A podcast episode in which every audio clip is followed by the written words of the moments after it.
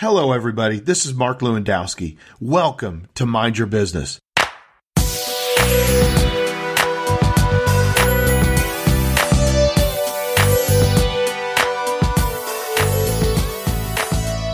Mind Your Business is all about building your personal capacity.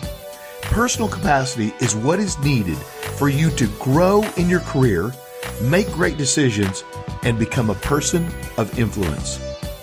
So sit back and enjoy this content as I share with you insights and stories, examples, and personal challenges designed to do one thing build your capacity to change your world.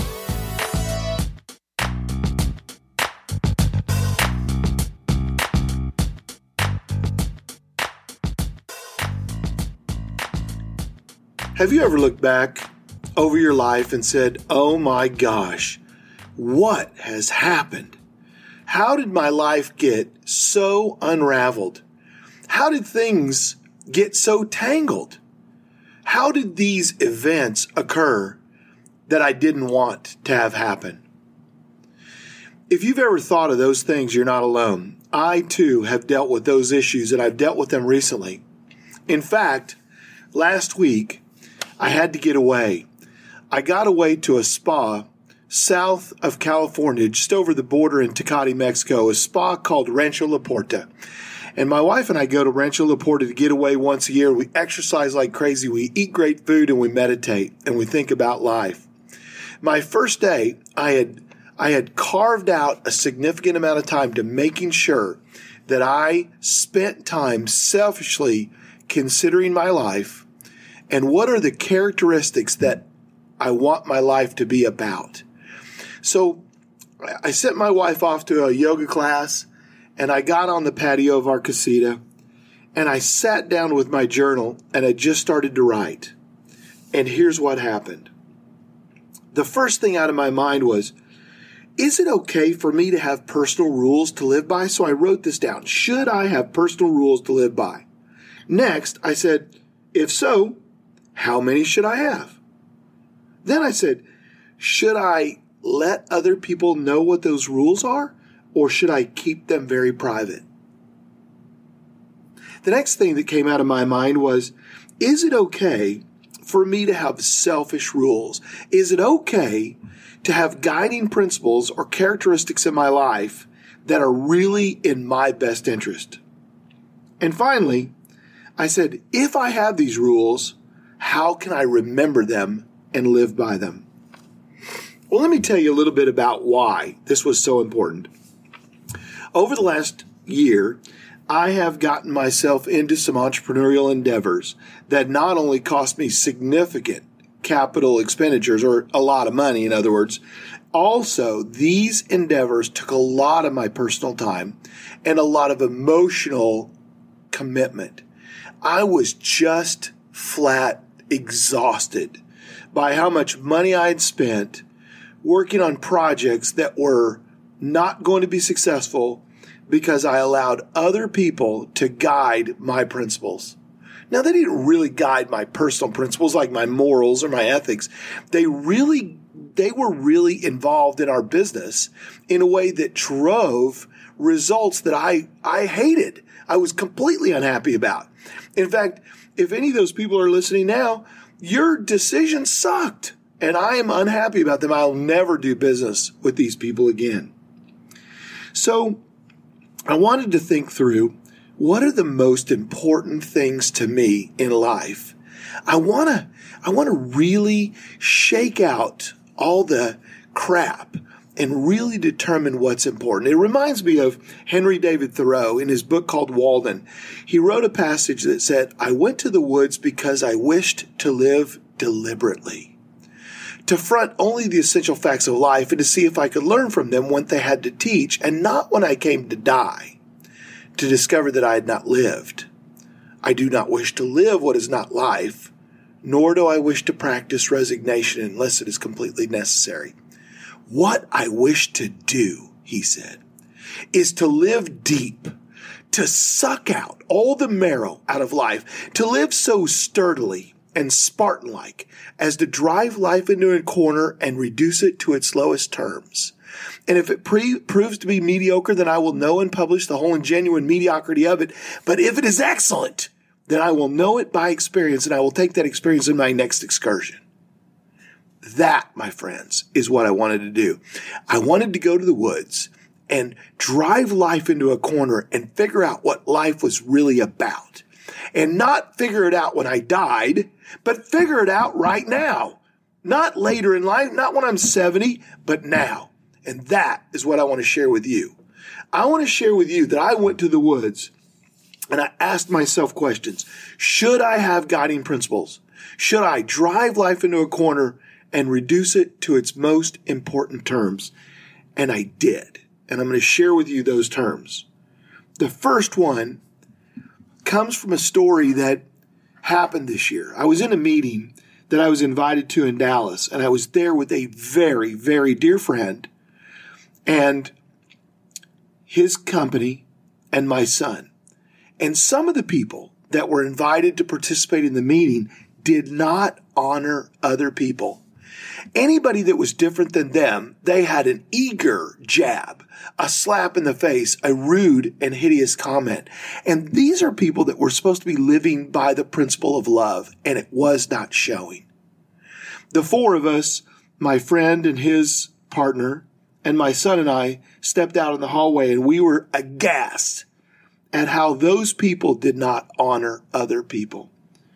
Another situation is uh, I flew to Florida to meet with an organization and I've never been so mistreated in my life. And Jonathan and I, who, who I work with, we got on the airplane and said, all right, I've never been treated so badly. How can we make sure we never treat others that way? I can't force those people to treat us well, but I can make sure we don't treat others. So that's how I said, I want one of my guiding principles to be honor others over self. And when I say honor others, I've got a long list of people that that means. To me, that means honor God. That means honor family. That means honor strangers that you bump in into the street.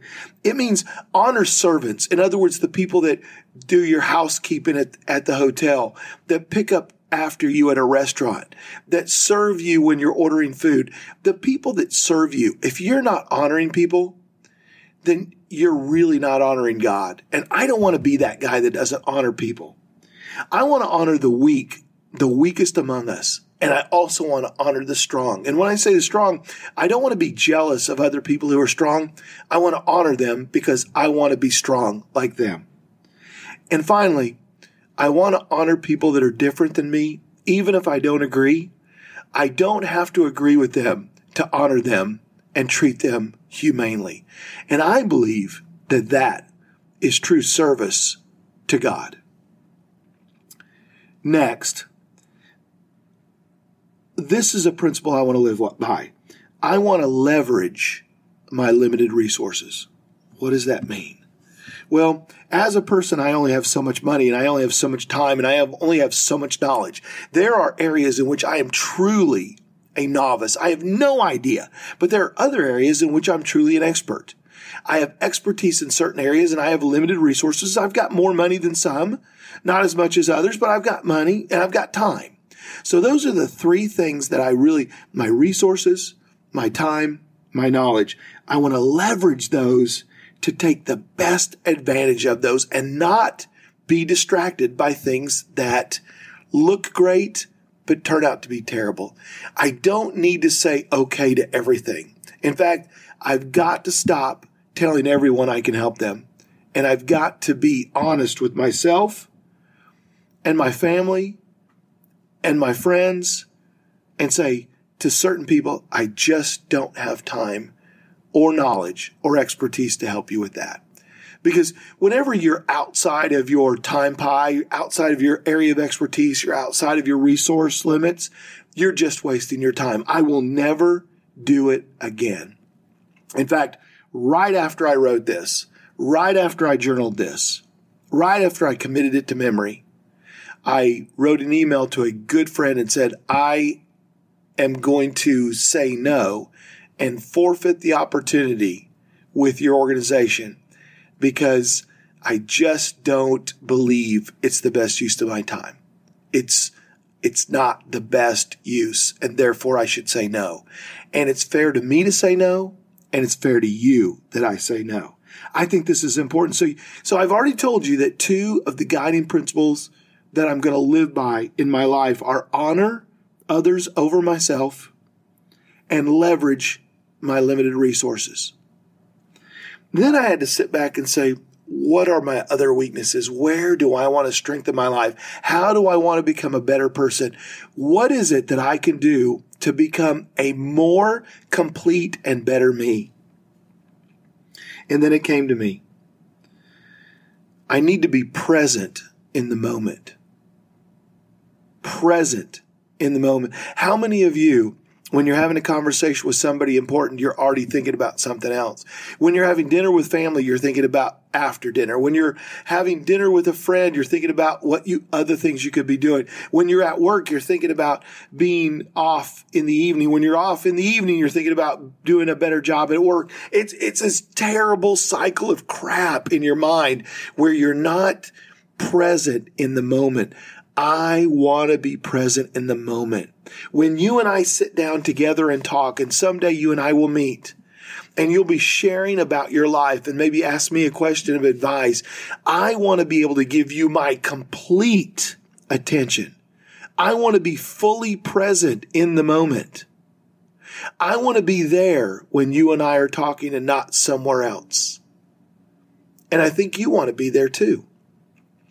I think every person wants to be that incredibly loving person that looks somebody in the eye and really, really listens. My sister in law, her name is Jenny, and she's the most fantastic person I know.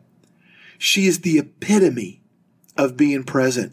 I've never been in a conversation with her in which I didn't feel like the only person in her whole world.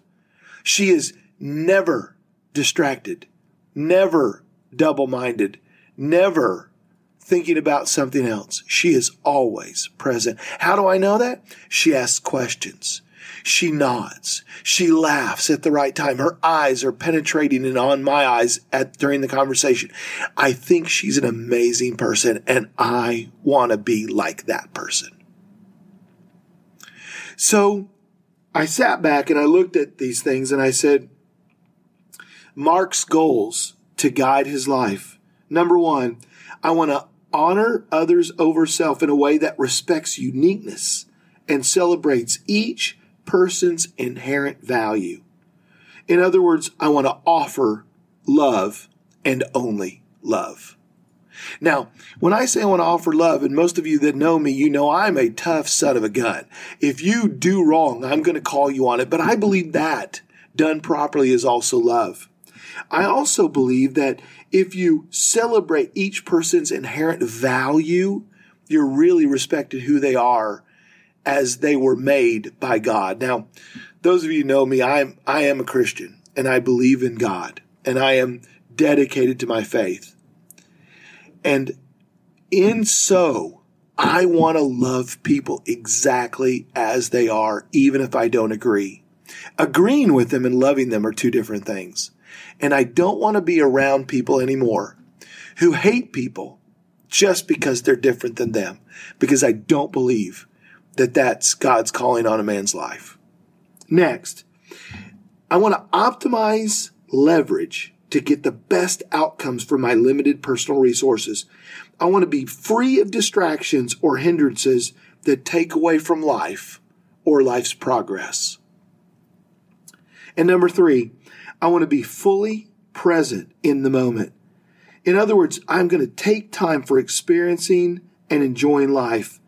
I'm going to pay close attention to life as my valued teacher.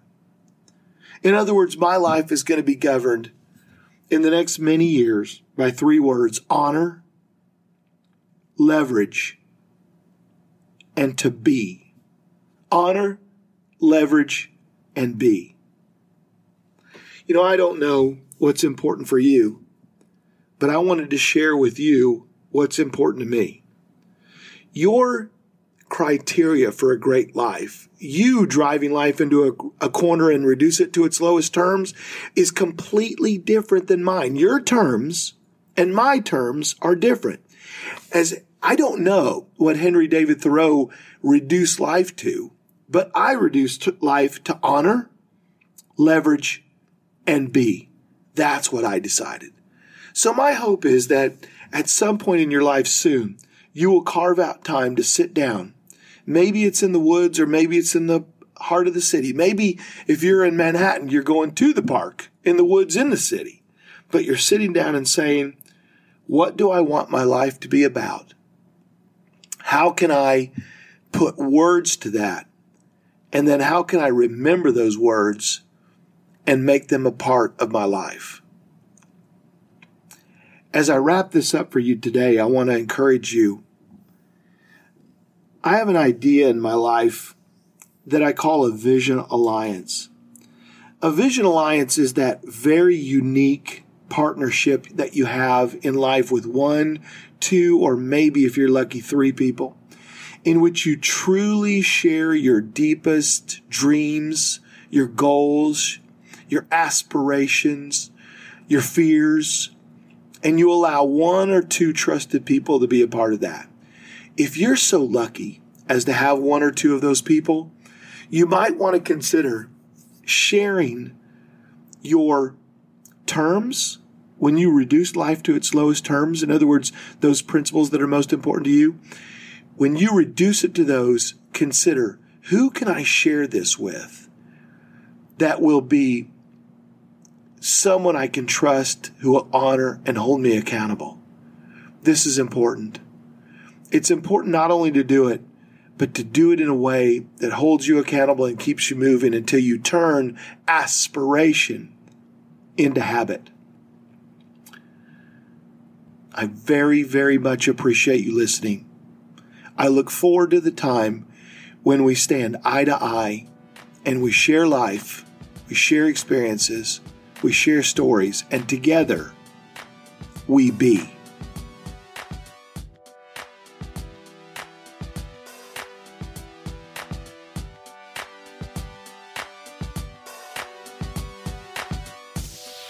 I hope you enjoyed this episode of Mind Your Business please check me out on Facebook and Instagram and be sure to send me a message if there's something you need or want me to talk about. You know, the great motivational speaker Zig Ziglar once said, You can have anything in life you want as long as you help enough other people get what they want. What does that mean for you today? That means if there's something in this content that is exciting and really resonates with you, pass it along to your friends, share it. Let them develop and become strong in their thinking, in their motivation, in their knowledge, just like you are.